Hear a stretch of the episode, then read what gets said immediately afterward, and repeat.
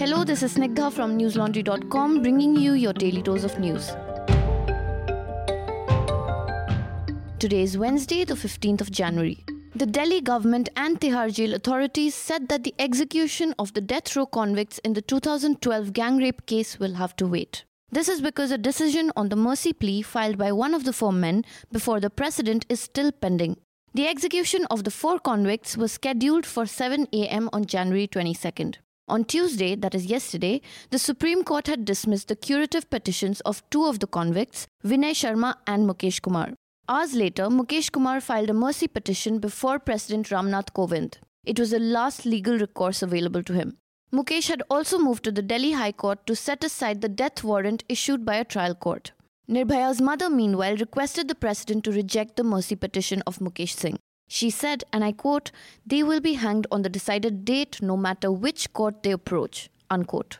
Delhi government too suggested that the petition be rejected.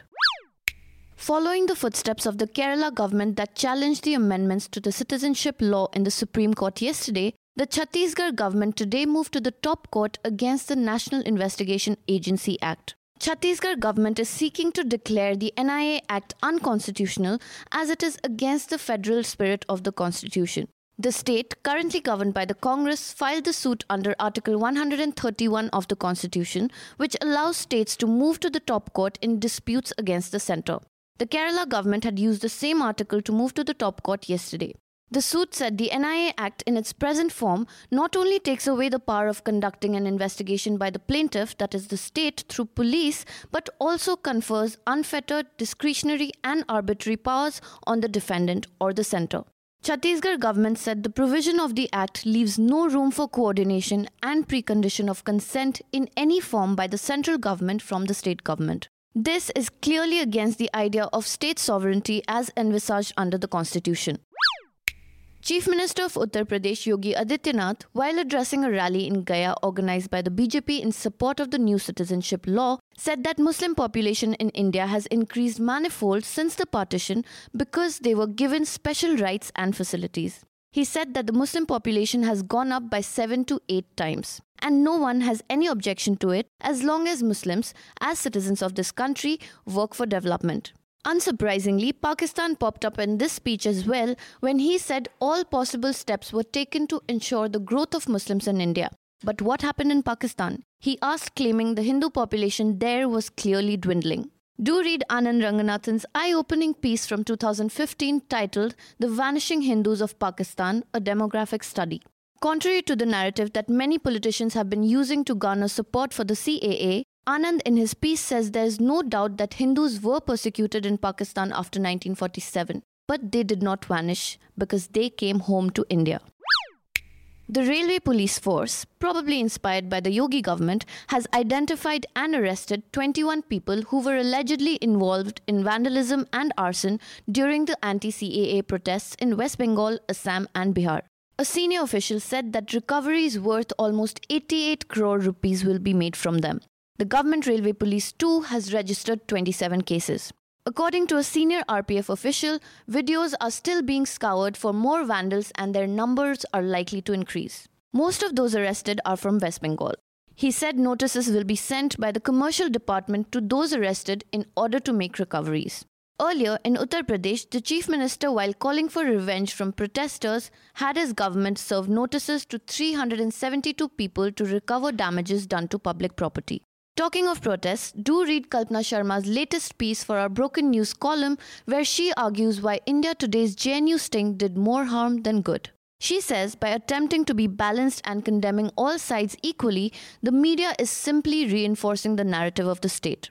Our reporters have been covering the JNU violence and the protests at Shaheen Bagh extensively. If you want more of such reports fresh off the ground, do subscribe to News Laundry because we are an independent media organization 100% free of ads. We think news needs to be free of advertisers so it doesn't end up serving their agenda, especially in times like this when it is hard to tell what's fake and what's real.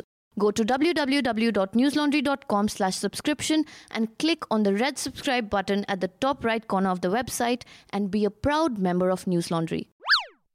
While the impeachment drama in America continues to unfold, Russian military hackers have managed to hack into Burisma, the Ukrainian gas company that has been at the center of the impeachment investigation against Donald Trump. The attempts to infiltrate the company, whose board once included former Vice President Joe Biden's son, Hunter Biden, began early in November. This was when the Bidens, Ukraine, and impeachment were dominating the news cycle in the US. What the hackers found is still not known, but considering the timing and the scale of the attacks, it is possible that it was an attempt to put the Bidens in a spot. Trump's push for Ukraine to investigate the Biden family set the balls rolling for his impeachment. So far, neither the Russian government nor Burisma has made any statements. Listeners, we are very happy to announce that we have launched YouTube memberships now. To join, go to News Laundry's YouTube channel. Right next to the subscribe button, you'll see a button that says join. Now, as you all know, we are 100% free of ads on our website and even on YouTube because we think it's a slippery slope. But thanks to YouTube's new features, publishers like us can now take support from our viewers directly. There are two membership levels. Level 1 is for 299 bucks a month and level 2 is for 599 a month. The basic idea is to build a direct relationship with you so you can ask us questions and interact with us live in real time. You will also get access to a bunch of behind the scene videos and News Laundry events. That's all for today. Have a great day or a good night depending on where you're listening from. See you tomorrow. All the News Laundry podcasts are available on Stitcher, iTunes, and any other podcast platform. Please subscribe to News Laundry. Help us keep news independent. Catch all our podcasts on news, pop culture, current affairs, and sport, visit newslaundry.com. Follow us on Facebook, Twitter, and Instagram, and subscribe to our YouTube channel.